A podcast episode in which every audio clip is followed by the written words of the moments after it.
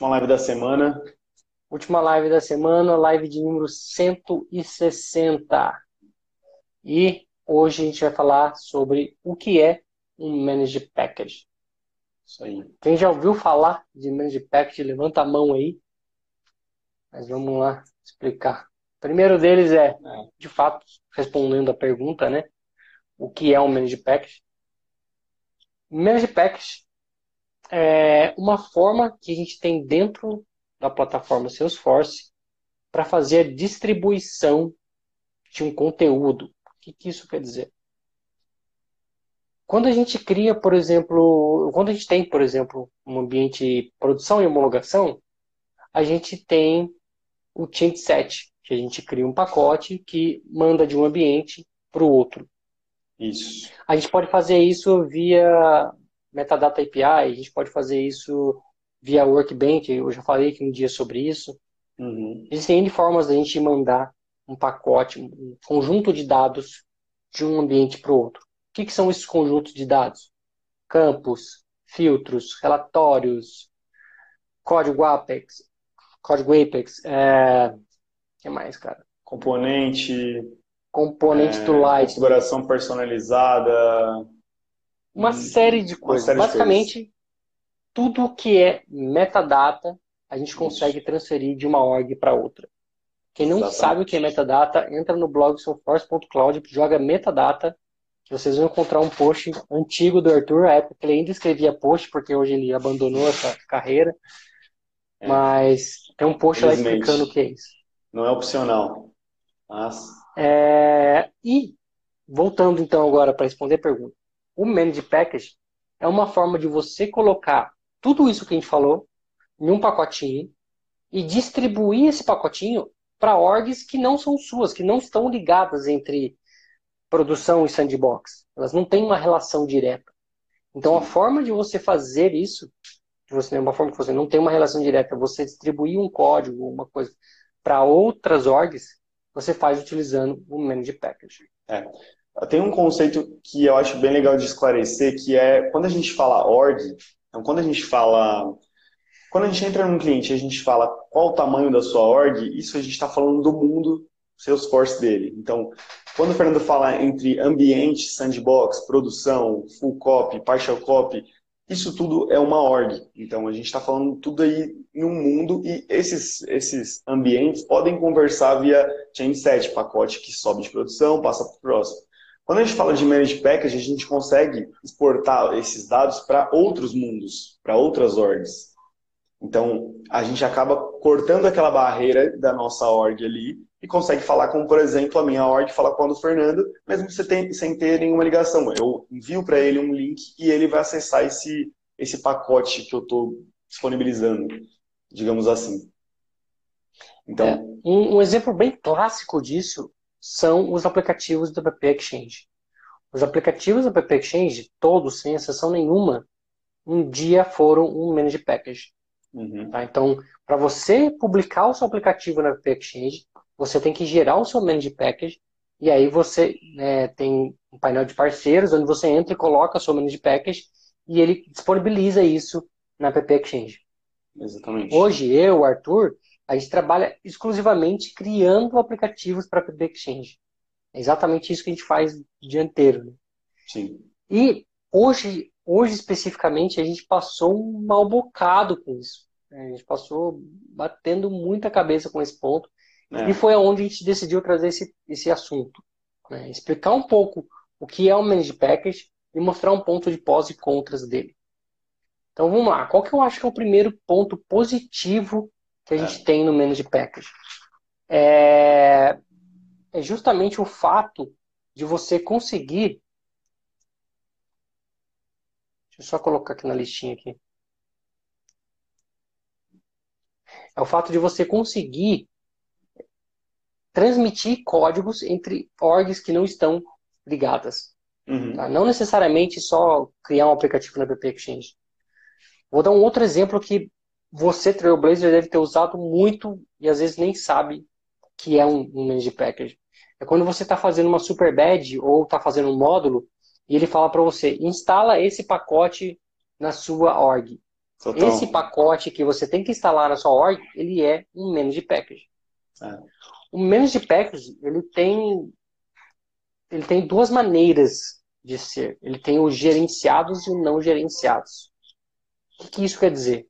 Os pacotes não gerenciados, o, todo o conteúdo dele ele é aberto. Ou seja, se você colocar um código Apex lá dentro e você instalar isso em outra org, a pessoa que está nessa outra org ela vai conseguir ter acesso a esse código, modificar esse código e mexer em, em tudo que você fez. Exatamente. Seria como se fosse um código open source. Qualquer um pode entrar e mexer. É exatamente o, Quando você... Superbad. É. Nem todas, viu? Nem todas. Tem Superbad que você não consegue ver. Que não consegue gerenciar? É, eu acho que é. mais as de administração, né? Quando, é, quando a gente uhum. vai usar para. Sim. É, algumas, então, algumas alguns pacotes gerenciados que eles são é, gerenciados, aí você não consegue ter acesso a absolutamente nada, nada, nada, nada.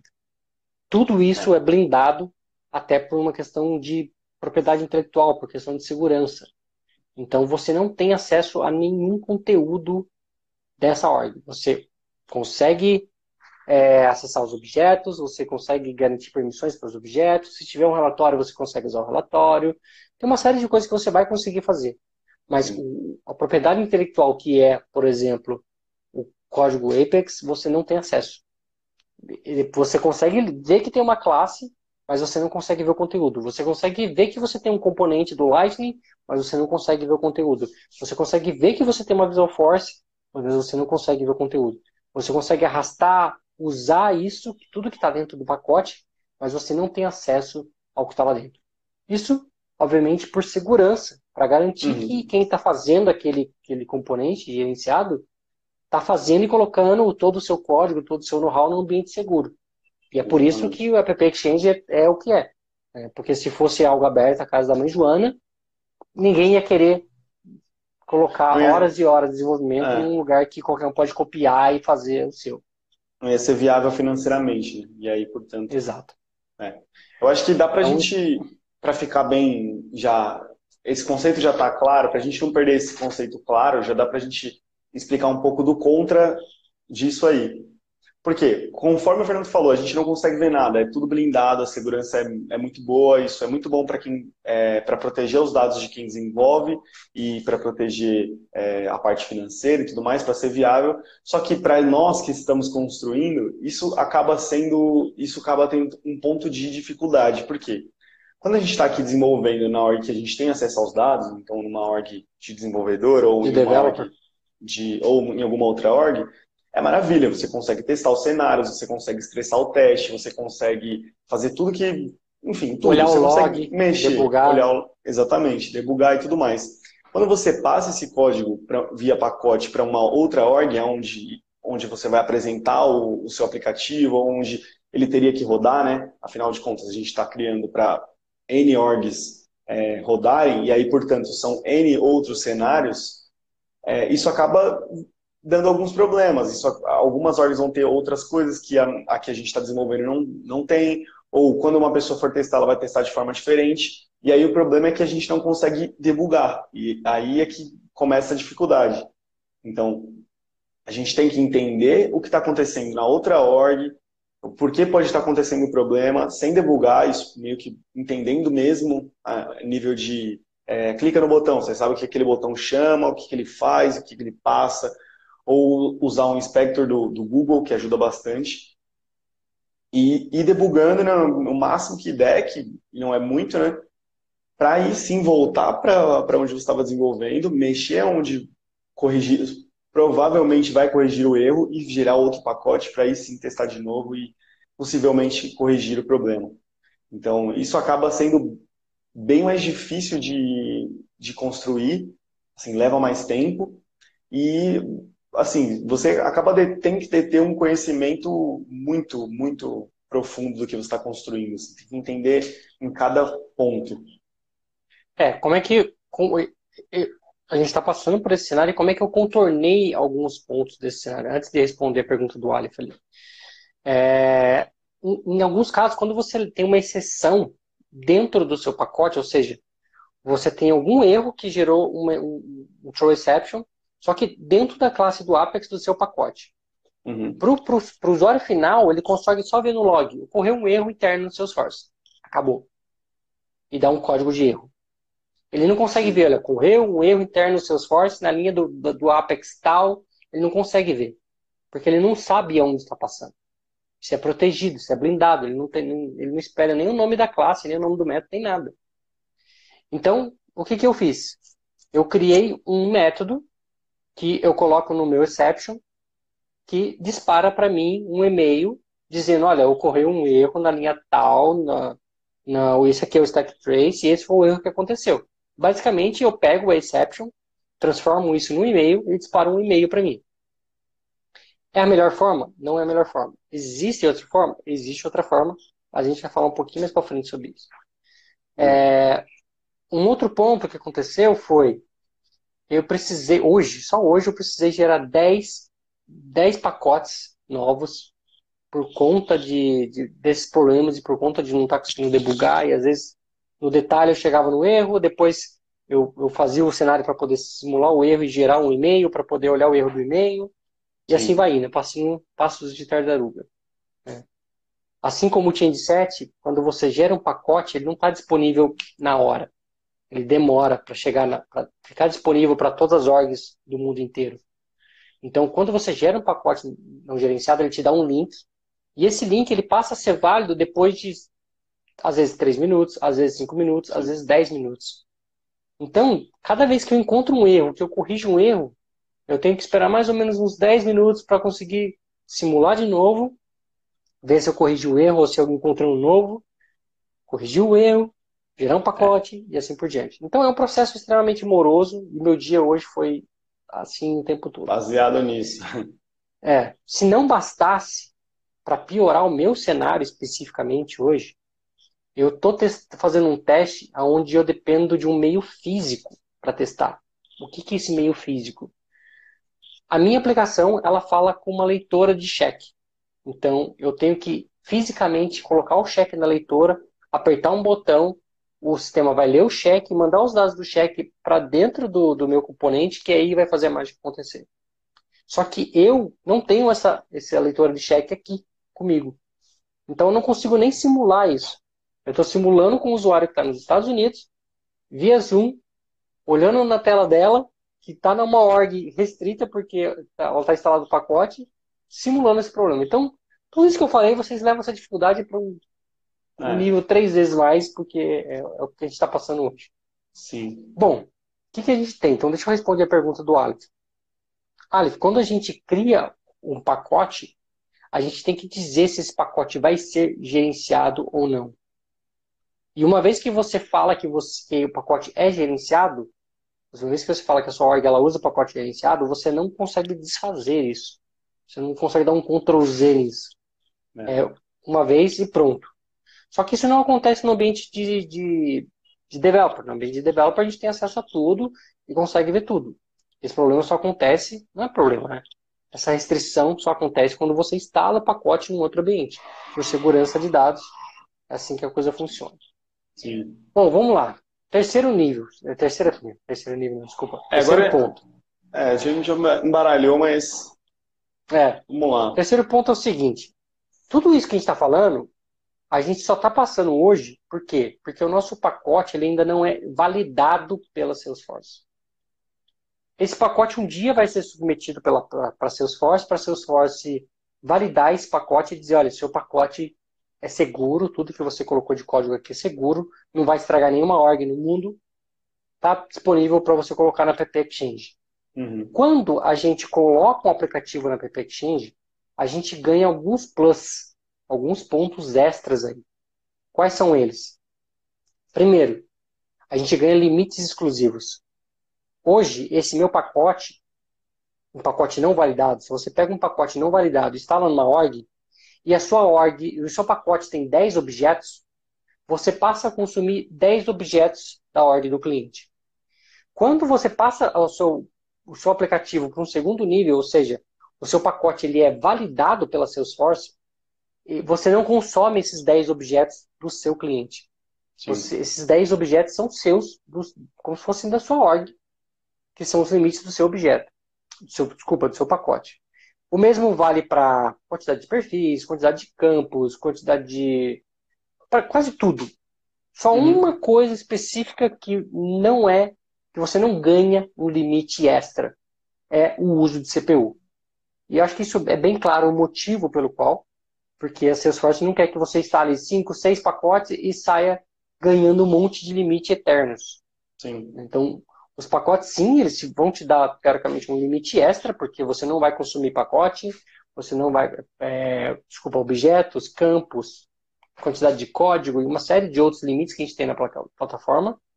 SOSL, então quando você faz uma consulta, é, você não consome do, do, seu código. Então se o seu uhum. código passa numa trigger e o código do pacote passa numa outra trigger, e os, e os dois fazem uma consulta SOQL, você não está consumindo é, os dois limites é, iguais. Não é mesma... Cada um tem o é. seu limite e você não vai conflitar um com o outro. Boa. Com exceção da CPU. Se um pacote demorar muito tempo e o seu outro trecho de código também demorar muito tempo e você estourar o limite de CPU, ele vai estourar um erro, erro e... e... aí você vai ter que se virar para entender qual pacote está dando erro e aonde está acontecendo. É. Então, a, quando você não tem um pacote validado, que é o nosso caso, esse é um cenário crítico. Quando o pacote é validado, além de todos esses benefícios que eu citei, limite, de serem exclusivos, mais, você tem a opção de, na org sua que está instalada, você garantir o acesso para o dono do pacote. Ou seja, se o pacote foi gerado pela empresa X e a empresa X tem um pacote validado, quando você vai no seu usuário e você vai em garantir acesso, permitir acesso, você faz é o mesmo lugar que você, mesmo lugar que você faz para garantir o acesso para o pessoal de suporte, por exemplo, da Salesforce. Uhum. Vai aparecer para você um carinha novo lá, que é o do pacote. E aí você pode pegar por pacote e falar, olha, eu quero dar permissão para um dia, três dias, uma semana, um mês, um ano. Tem uma série de combinações que você pode escolher. E aí o gerenciador do pacote consegue ter acesso a, aos logs, consegue ter acesso a algum, algum set de dados que tem dentro da sua org. Então isso garante uma facilidade maior para quem faz um aplicativo conseguir debugar, conseguir gerenciar e entender o que está acontecendo nesse cenário. Sim. É, boa.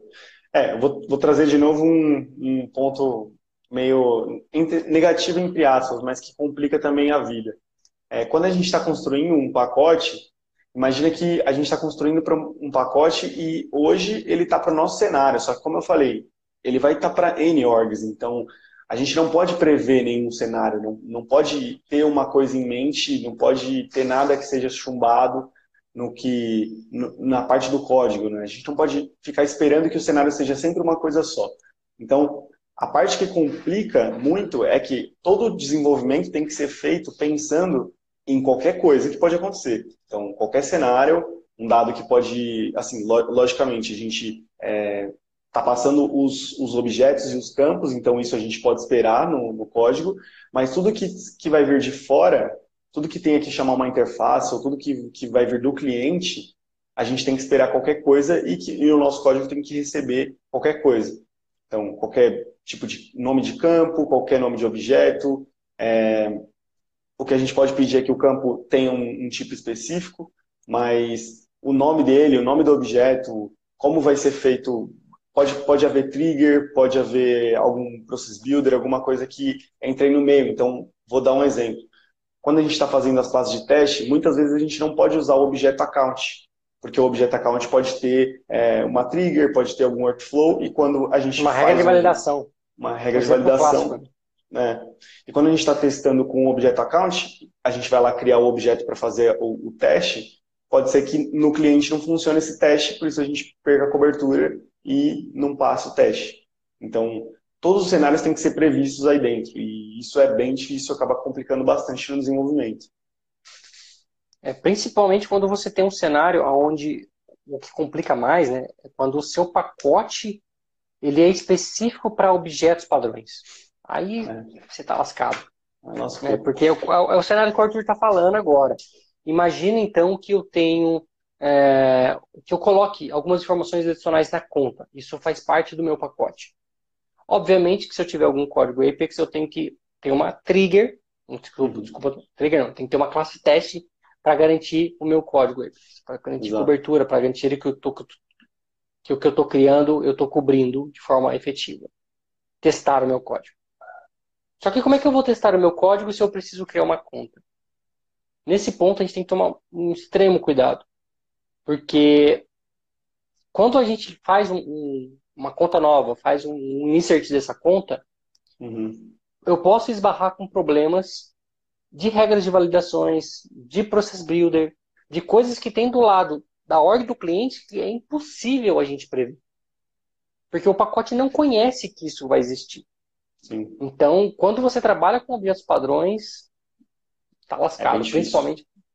É, pra, isso falando, no, obviamente, no mundo de quem trabalha com é, managed package, tá? Se você está trabalhando numa org que é sua, criando uh, customizações para objetos padrões, zero Sim. problemas. É, quando você São tem um cenário... quem... É. Quando você tem um cenário já que você, que você espera, quando você sabe que o que você está esperando, é muito mais fácil do que quando você não sabe o que você está esperando. Então, essa é a dificuldade. É, uma coisa próximo. que acontece nos pacotes, próximo item aí, é um namespace único. Então, todo o pacote, toda vez que você cria um pacote gerenciado, você tem que dar um nome único para ele. Esse nome ele é nome único para toda a organização Salesforce, para todas as orgs do mundo, independente se ela é sandbox, independente se ela é partner, independente se ela é de developer, se ela é produção. É a mesma, a mesma ideia do login. O seu login ele tem que ser único para todo o ecossistema Salesforce. O namespace também é único para todo, para todo o ecossistema Salesforce. Isso garante que quando você criar um campo, por exemplo, chamado é, total dentro da conta, uhum. e um outro pacote criou um campo total dentro da conta, e o usuário já tem um campo total dentro da conta, nenhum se conflite com o outro. Por quê? Porque o seu campo total dentro do objeto conta vai ser único para o mundo inteiro. E é. o objeto total do cliente é único só para ele. E o objeto total do outro pacote é único só para aquele pacote. Então você não tem conflito. Então, todos os objetos customizados, eles vão ganhar o nome do seu namespace antes então, vou dar um, exemplo aqui. Suponhamos que o seu namespace seja SoForce. Você vai ter que colocar no nome do seu objeto, quando você quiser fazer um, uma consulta SOQL, SoForce, underline, underline, o nome do seu objeto. Vamos supor que meu objeto chama pessoas. Então, você, vou ter SoForce, underline, pessoas, underline, underline, C. Esse vai ser o nome do meu objeto customizado. E no caso do campo, ele também segue a mesma regrinha. Todos os campos customizados, ele vai ter SoForce, underline, campo customizado, underline C. Então isso garante que, por mais que tenha objetos com nomes iguais em dois pacotes, eles nunca vão conflitar. Tá? Isso aí. É, Show. Isso também tem uma vantagem quando você olha o log. Porque quando você olha o log de uma execução, você ele, ele mostra o log para você por namespace. Então, primeiro vai vir dos pacotes e por último vem o seu. Então, você consegue olhar, olha, esse pacote está usando tanto de limite de CPU, esse pacote está gastando tanto de limite de CPU. Então, você consegue, de, uma, de certa forma, prever aquilo que eu falei lá em cima. Como os pacotes, limite de CPU não é algo compartilhado, quando você olha o log, por mais que você não saiba o que de fato aconteceu dentro daquele pacote, você vai ter uma visão do tipo, olha, esse pacote aqui estourou o limite, ou esse pacote está chegando muito próximo do limite. A gente tem uma uhum. mensagem específica quando ele está chegando próximo. Então, é. ele, ele, separa os logs e os limites por pacote. É, é isso. Bom, o... E aí, aproveitando, a gente não tem a dificuldade de que esse mesmo log no cliente, na ordem do cliente, não aparece. Então, de novo, é muito difícil de testar quando você tem um, o, o seu código não, do lado aparece. de lá. Ele, ele aparece, mas não aparece detalhado igual ele é. aparece com, a gente. Sim, ele não aparece explicando o que é o erro, explicando o, o que pode estar acontecendo no seu código. Ele fala que deu um erro e, e já era. Então isso acaba é, Por exemplo, o número de consultas SQL que foi executada dentro do seu pacote, isso não fica exposto. A quantidade de memória, é, ela, ela não fica exposta, mas a quantidade de uso de CPU fica exposta. Por quê? Porque ela é algo único para sua org que não é compartilhado, uhum. é, não é exclusivo, desculpa, dependendo do pacote. Então, esse é o tipo de informação que ele aparece no log exatamente quanto que cada pacote, seja ele gerenciado ou não, utilizou. É. Bom, próximo item, ele foi algo que eu descobri hoje da pior forma possível. Então, eu acho que queria trazer aqui justamente por isso, que é a diferença entre beta e release version. Quando você vai criar um pacote, você está criando uma versão nova do seu manage package, você tem que dizer se aquela versão que você está criando é uma versão de release ou uma versão de beta. Qual que é o problema? Ele vem por padrão como beta. E como eu falei, eu fiz isso mais de 10 vezes hoje. Chegou dado o momento de tanto faz, testa, faz, testa, faz testas, eu simplesmente mandei um pacote beta. Gerei uma versão beta, instalei no meu ambiente, comecei a testar, peguei um novo erro, gerei um novo pacote, dessa vez como release. A hora que eu fui tentar instalar a versão nova, ele falou: você não pode. Uhum. Você não pode colocar uma versão release em cima de uma versão beta. Você tem que desinstalar a versão beta e aí sim colocar a versão release. É. O mais estranho é que ele não dá a mesma mensagem ao contrário. Do tipo, olha, você vai instalar a versão beta e o azar é seu. Não, ele não fala isso. Ele não falou nada para mim para instalar o beta, mas ele não deixou eu instalar a versão release. E aí eu tive que desinstalar. O meu pacote ele tinha mais ou menos uns, uns seis objetos customizados.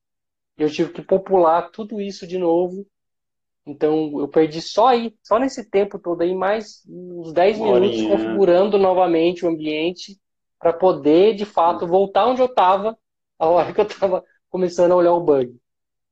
Então, muito cuidado nesse ponto, porque uma vez que você instala um beta, você só consegue colocar outro beta em cima, você não consegue colocar Sim. um outro release.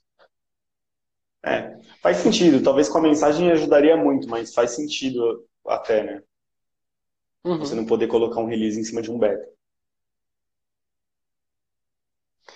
Bom, e por último, o último tópico aqui que a gente queria trazer é a questão do description do package. O que acontece? Isso é algo que eu tenho, que eu tenho notado muito.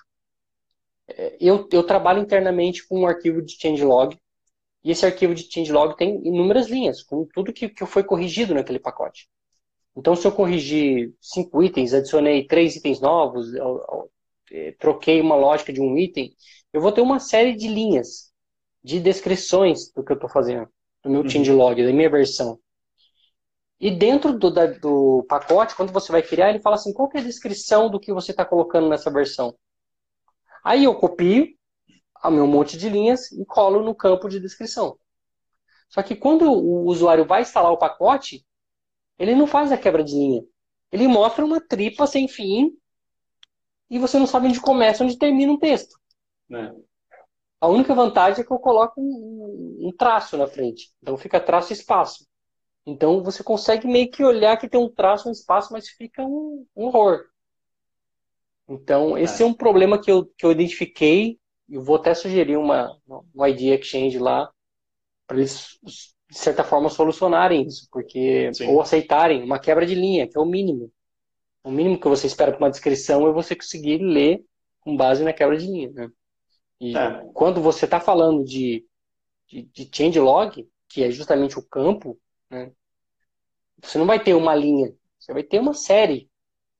Sim. Então, é, esse, esse, é um ponto que eu achei bem falho na parte do changelog, porque não fica claro para o usuário tem, tem que desmistificar o que está ali, onde começa onde termina alguma coisa. Sim. É, acho que a importância do, do changelog é a mesma do critical updates, assim, falando no mundo de pacote gerenciável, porque é lá onde você vai saber o que, que vai mexer, né? O que, que, tá, o que, que tem de diferente da, da, versão que você tinha antes e o que, que mudou, e aí você consegue prever o que vai acontecer daqui para frente. É óbvio que, assim, vai ser muito menor o, nível de impacto, mas ainda assim é bom você saber o que, o que você está colocando, o que você está atualizando. Exato. Exatamente. É, eu uma coisa que eu, que eu fiz e que eu achei que trouxe um impacto muito grande para esse controle de, de pacotes foi para cada versão nova que eu crio, eu crio, eu, como a gente usa controle de versão, então tudo está versionado, bonitinho, então uhum. todo o código ele tem que ser versionado para o controle, obviamente, mas eu crio uma tag no meu controle de versão. Então eu sei o trecho de código que estava naquela versão exatamente é, quando eu gerei aquela versão. Então, Sim. se um dia algum cliente fala assim para mim, estou com um problema na versão X, eu consigo olhar o, o, o código daquela versão e entender o que estava acontecendo naquela versão. E de repente orientar ele para falar, olha, esse problema que você está tendo na versão X já foi corrigido na versão Y, atualize para a versão Y. Sucesso, sempre. É isso. Beleza, pessoal? A todos, um excelente final de semana. Falou, galera. E a gente se vê na segunda-feira, às 9h41. Tchau, tchau. Isso aí, falou.